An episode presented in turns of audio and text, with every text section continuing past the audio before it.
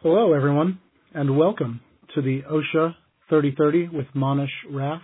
I am Monish Rath here at Keller and Heckman.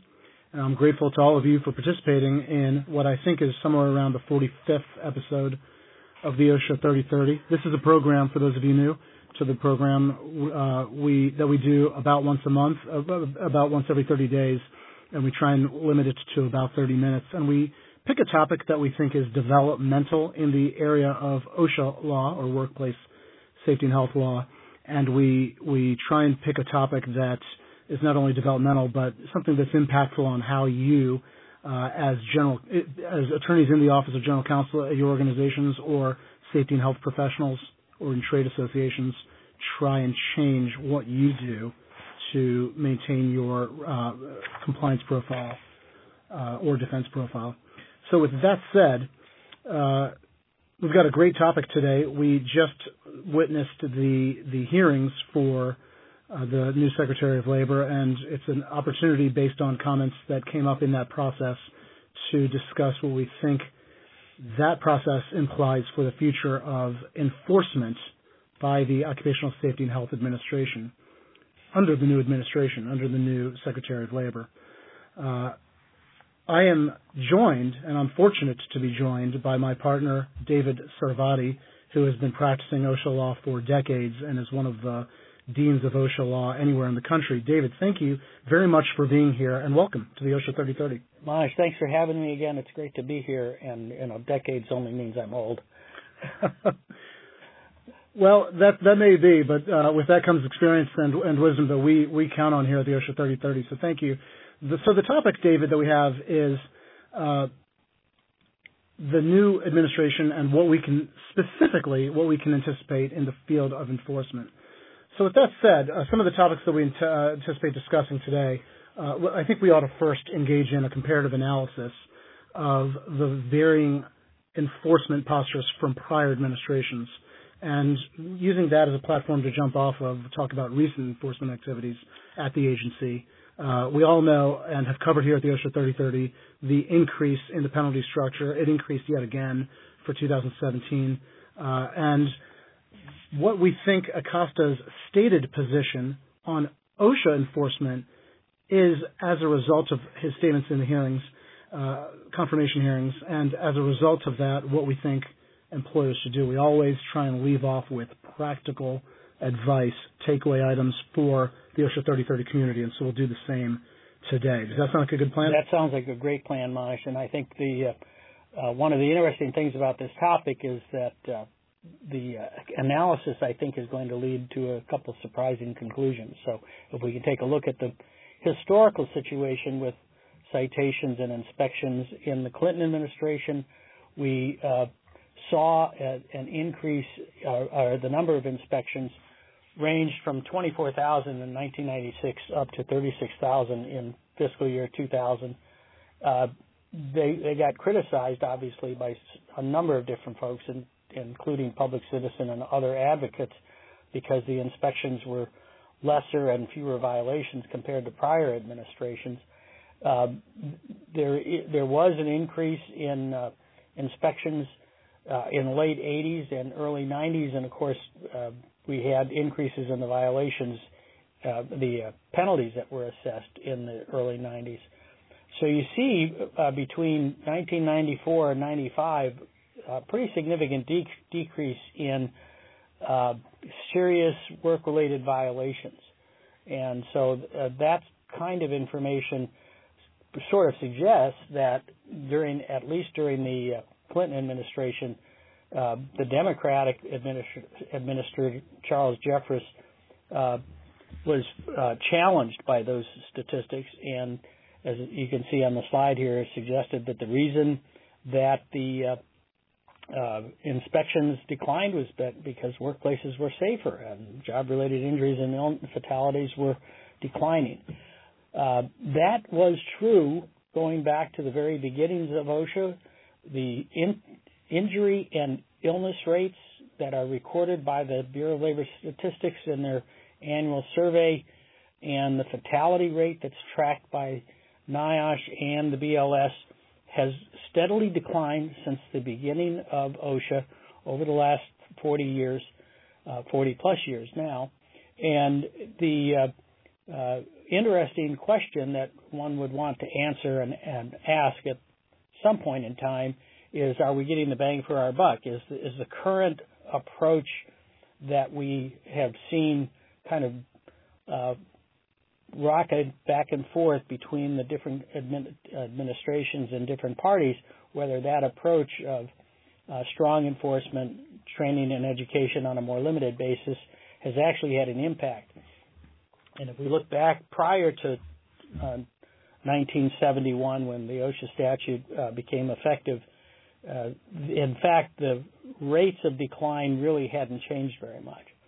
So we we pushed forward to the Bush administration in 2001 and 2009.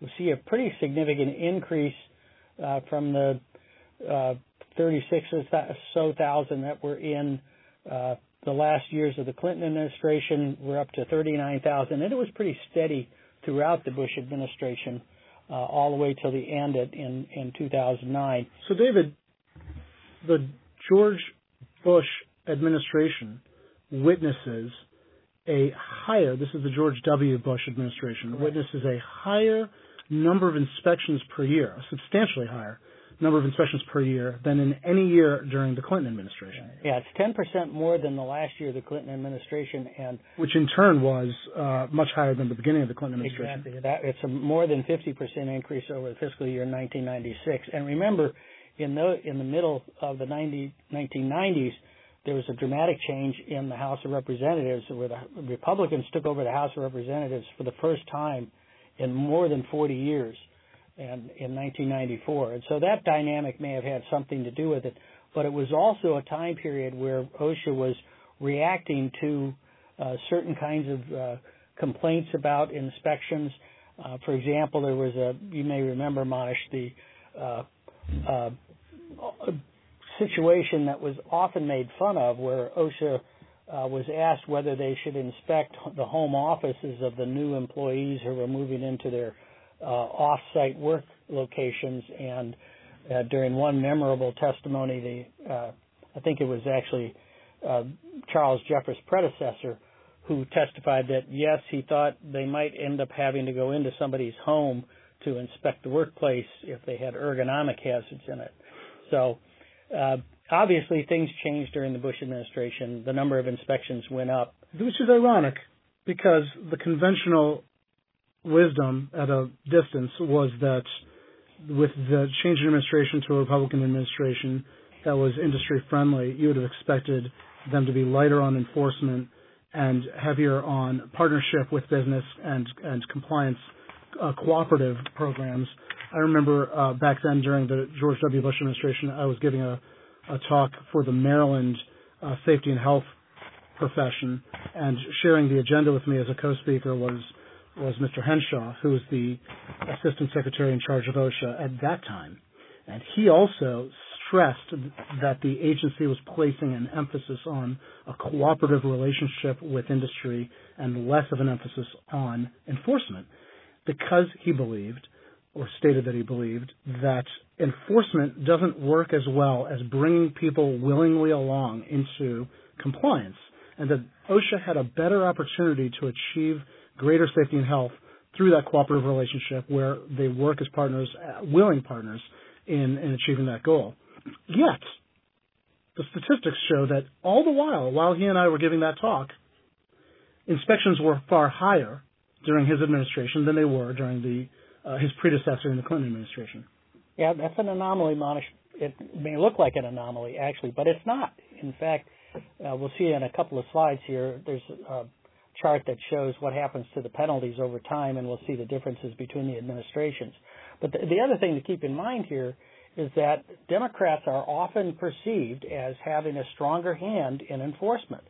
And in fact, uh, in my experience, it's been the Republican administrations that have taken a stronger uh, uh, uh effort at making it, increasing enforcement and inspection. So, well, you, at, that's right. You, you talk about just comparing the Clinton and the Bush administration, and you say it may appear as an anomaly, but David, I think you know better, and you're you're about to let on. Let's go one more administration forward and see what what that looks like. Right. And interestingly, in the Obama administration, they declined dramatically over the last six years. I'd say all throughout his administration, you exactly. see a constant, steady decline, a, dr- a, dramatic one. It looks like what about 25 percent decrease. They're, they're, they finish off their administration doing 75 percent of the inspections they started out with. Right, and part of that is due to the fact that they have fewer inspectors. There's been a drop of about 200 over that period of time. But the interesting question that isn't answered with statistics like this is whether the inspections they were conducting were about more serious hazards and more in-depth inspections, um, and therefore take more time to accomplish them, and were they focused on areas where there were real hazards and, and uh, protections for employees were enhanced. I would argue that one of the problems with the Obama administration response to uh, inspections uh, in focusing on injury and hospitalization reports is that they get there after the fact. The, the injury or, or hospitalization that occurs reflected conditions prior to the inspection.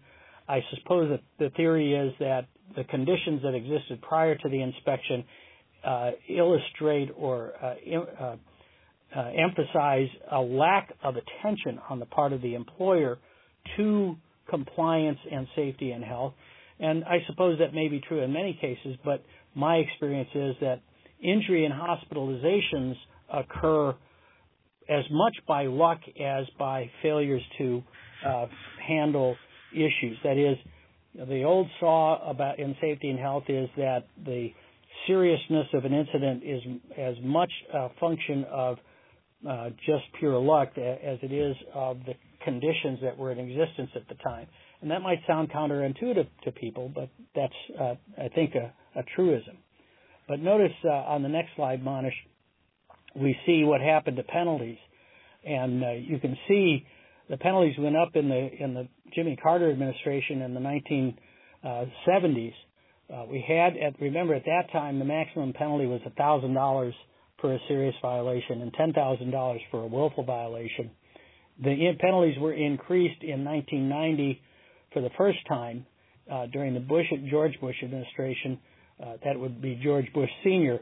But notice the curve from the end of the Reagan administration in the late 80s, 86, 87, to the transition to the Clinton administration. It's a pretty dramatic rise in the penalties that were uh, uh uh, assigned and um, or at least uh, proposed.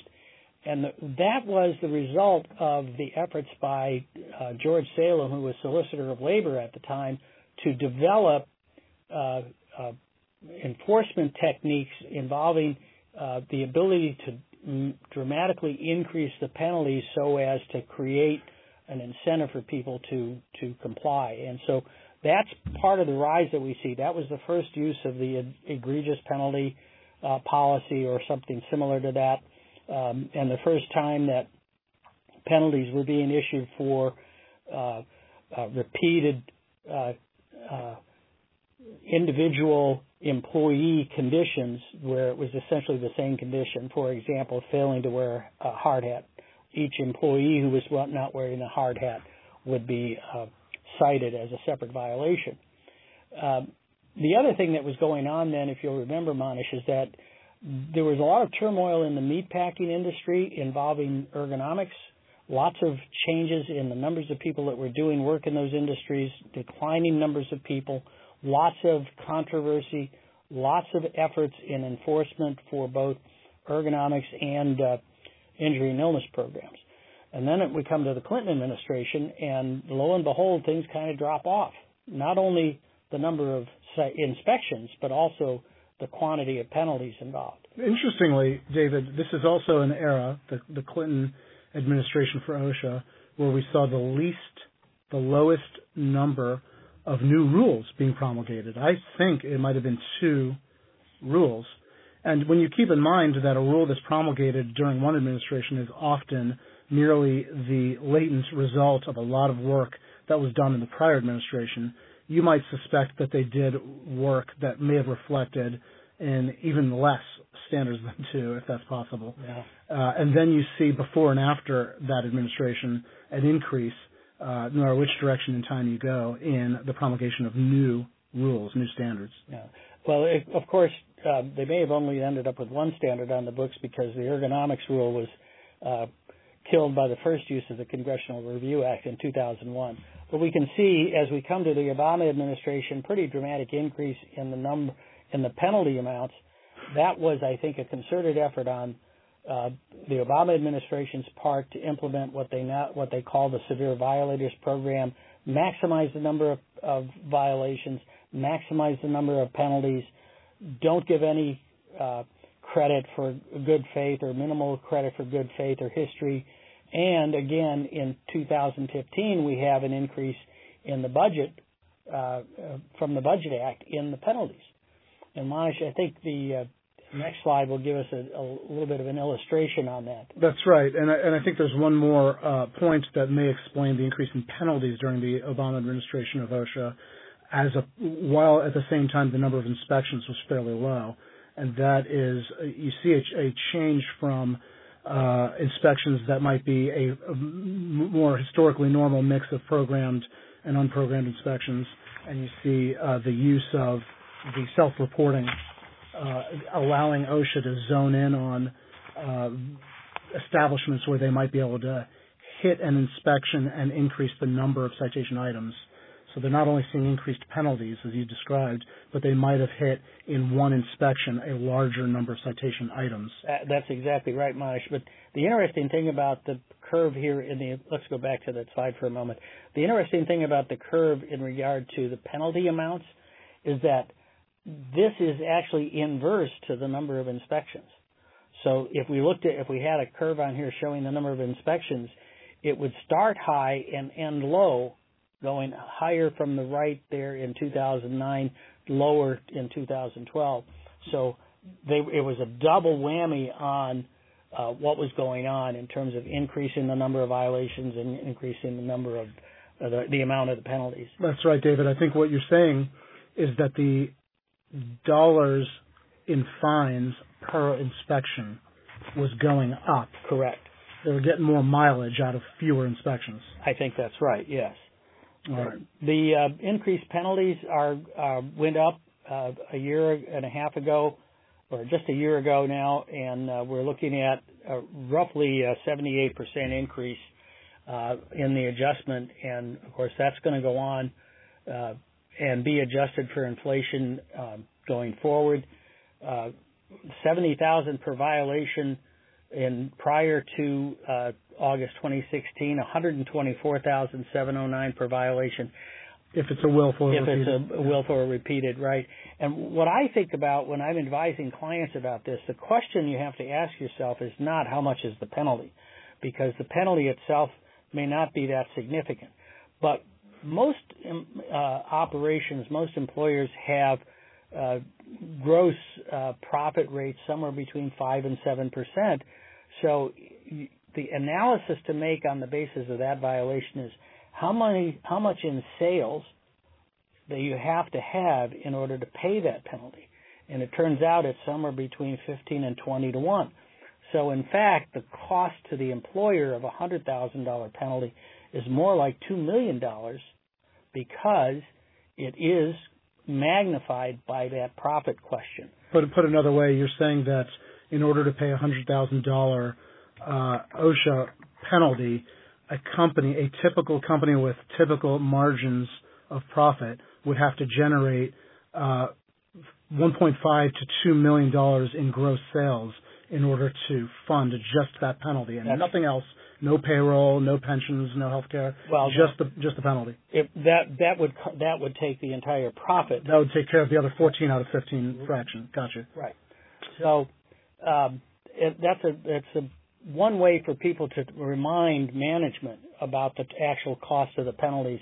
And as these penalties goes up, it becomes far more significant, even if the actual amount of the penalty is not that uh, in absolute terms, that's significant. That's a fair point, David. I'm I'm glad you phrased it that way, uh, and I think a lot of people don't uh, think about about it when they're making the the decision as to whether or not to defend a citation or just to pay the penalty without contesting it. Right. So on the next slide, we see where the penalty amounts are today. as we enter into the Trump administration and, and the. It's a scheduled increase now. That's right. It's a scheduled increase based on inflation, and so we're going to see these going up periodically. So it's gone up about $200, let's say, uh, for the uh, serious, other than serious or posting requirements, uh, about $200 per day on the failure to abate, and uh, approximately $2,500 on the will for a repeat. Correct. Correct. Uh, that's that's significant, and it'll continue to go up on a scheduled basis tied to inflation. That's right. That's right. So, so with that said, and with this as a backdrop, knowing that this general impression may be a little bit uh, misplaced, that in general Republican administrations tend to go softer on enforcement and heavier on on cooperative uh, collaboration. Uh, Mr. Acosta goes through his hearings for Secretary of Labor, and now he's now, uh, in fact, Secretary of Labor. And some of the questions that they asked uh, in the congressional hearings related specifically to uh, enforcement questions, not only for OSHA but for a lot of other Department of Labor agencies.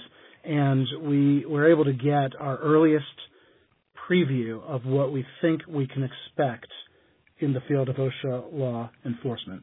Well, I think it's a sort of a harbinger of what's to come. Remember, Mr. Acosta has a background in enforcement. He was a prosecutor. Uh, he was on the National Labor Relations Board for a period of time. More recently, he's been a, uh, the head of the uh, a law school in Miami. Uh, and he, so he was a labor and employment professor at George Mason while he was here. Uh, he may have been. I don't remember. And, and labor and employment down in Florida, and then became then the dean of the law school. Dean, right. Correct. Correct. And before that, he was a clerk for Samuel Alito. Correct. When Alito was not a Supreme Court justice, but uh, at the at the U.S. Uh, Court of Appeals in the Third Circuit. Right. Right. And so, uh, in the, during the confirmation hearing, uh, he was asked a number of questions about uh, the uh, concerns of cuts to the OSHA uh, inspection staff and the budget cuts. It turns out that in fact the, the Trump proposed budget is about a two or three percent decline, a roughly uh, 530 million dollar budget that's going to decline about 10 million dollars, largely because they're planning to cut out the Susan Harwood grants that have been used to fund uh, training largely through union organizations like joint employer organizations. Um, he did indicate in the hearing that he wants work employee safety safety to be a priority. Uh, that's certainly their important uh, uh, an important function. And Monish, you know, this that, is an important, important. Yeah, I think this is an important point, but so is the budget cut. David, you know, a lot of the the senators' inquiries about the budget cuts uh, to Mr. Acosta centered on how this would affect enforcement. The the senator Hassan from New Hampshire said, you know, what are we going to do with uh, one fewer inspector? There, there's 50,000 uh, workers and and uh, seven inspectors in New Hampshire, and if you go down by one, that's are they going to be able to effectively conduct inspections? Uh, but I I think you've you've touched on a very important point. These budget cuts are not slated to uh, directly impact enforcement activity. They are, in OSHA's context, mostly directed towards uh, this training program. And so I would anticipate that inspections, the agency's ability to conduct inspections will go on mostly uh, with the same kind of strength and effectiveness as before. I think that's probably right, Monish. And I don't think that there, we're going to see cuts in the numbers of inspectors going forward. I think we're probably at the lowest level that we're going to see uh, at any time uh, going forward.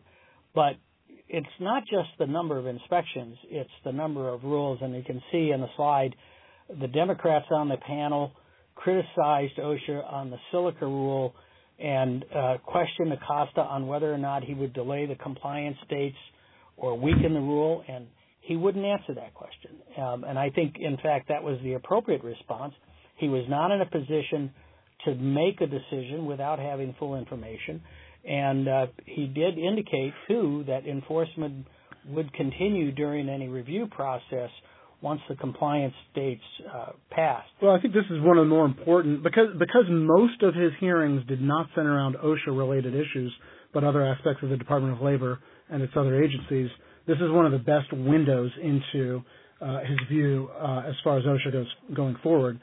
Where Silica was concerned, he said he would continue to enforce the Silica rule so long as the Silica rule was in effect, which I think could arguably be meant to say he might suspend the rule and thereby not enforce it, but he wouldn't comment on whether he'd do that or not. Right. He did say, however, that he was responsible to the president, and the president has charged all of the agencies to examine each and every one of their rules. And so he had a duty not to comment on whether or not the Silica rule or any other rule uh, at the agency was uh, what the future looked like for any of those rules. Right, and I, I would also point out that in fact OSHA has uh, delayed the compliance dates for the Silica rule, partially in response to the court case that is ongoing, and it still remains a very controversial rule. And Monish, we have a question here from one of our uh, listeners who's, who's made the comment that many state plans have not increased their penalties. In fact, uh, during the Obama administration, the state plans were directed to make sure that their penalties were um, uh, commensurate with the need to be as effective as OSHA's uh, uh, enforcement, the federal enforcement. The former administration, in my view, would have interpreted that to mean that they needed, they must have increased the penalties. I don't think we're going to see that going forward. So, Monish, what do we, what should we expect employers to do? Um, I want to make one point about Mr. Acosta that is, I, I think I have seen this before, and I think it's probably obvious to folks now. When Republicans take office, they often run on a law and order uh, platform. You often see Republicans being more uh, enforcement oriented than Democrats, which is very unusual. And this is interesting because Republicans are also viewed generally as being pro-employer, pro-management, pro-industry. Correct. But Correct. in the field of OSHA law in particular, these two doctrines come to collide. Yeah, I think they they do, but uh, remember too, there's an employer interest among those employers who are making efforts to comply to have a level playing field, and that's the kind of uh, calculus that I think we're going to see in the Acosta administration. So, as I told a group that I was speaking at a couple of weeks ago uh, here in Washington when they were in town, don't don't stop working on your compliance programs. Don't let up. Don't let your guard down because we are going to have uh, a Trump administration budget. Um, the budget cut of two and a half billion for DOL, as I said, is only 10 percent for, uh, or 10, 10, 10 million dollars for OSHA, and it's not going to affect uh, uh, enforcement. Administration priorities do compete. Regulatory reform is important, but we think uh, enforcement is going to be rig- rigorous. I think the compliance assistance and cooperative programs will increase, and I really think they should increase. I believe that's where we really get the biggest bang for our buck when it comes to the money that we spend, and that's in training programs and consultation services. So, Monish, uh, in closing, I would say uh, make sure your safety and health uh, plans are up to snuff. Keep you on top of them watch your injury and illness rates and uh, make sure that you're doing your annual audits or periodic reviews as necessary and keep good records. Well, you have the final word, as Martin Agronsky used to say. Uh, the OSHA 3030 we've been doing about 45 times. That is available. All of the prior OSHA's 3030 are available at khlaw.com slash OSHA 3030. Uh, that's on our website, khlaw.com and you can see not only the slides, the audio in conjunction. It's a, it's a great program. The other thing I'd say is uh, we do this once a month, so the next program is scheduled for, uh, let's see if we can find that, June 28th, Wednesday, June 28th at 1 p.m. Uh, you can also find other OSHA law developments uh, on our Twitter handle at Rathmonish. You can listen to this program as a podcast uh, on your favorite uh, podcast streaming service like iTunes. Uh, and as well, the TSCA 3030 is available as a podcast. The TSCA 3030 covers TSCA law developments. Uh, it's a red hot developing area of law, and our TSCA practice uh, covers that in to, to, good effect. And the next TSCA 3030 is scheduled for June 14th. I believe that's right, Mosh. And the only other thing I'd say is we are also on LinkedIn, both the Keller and Heckman Workplace Safety and Health Group, as well as my own LinkedIn page, to make sure you're connected there. To all of you participating, thank you very much for being a part of the OSHA 3030 community. Spread the good word when you get an invitation for the next OSHA 3030. Forward that on to three other people in the Office of General Counsel at your organization or organizations across the street or your safety and health professionals. David Sarvadi, thank you very much for participating in the OSHA 3030. We're always grateful when you can join us. And until next month, stay safe.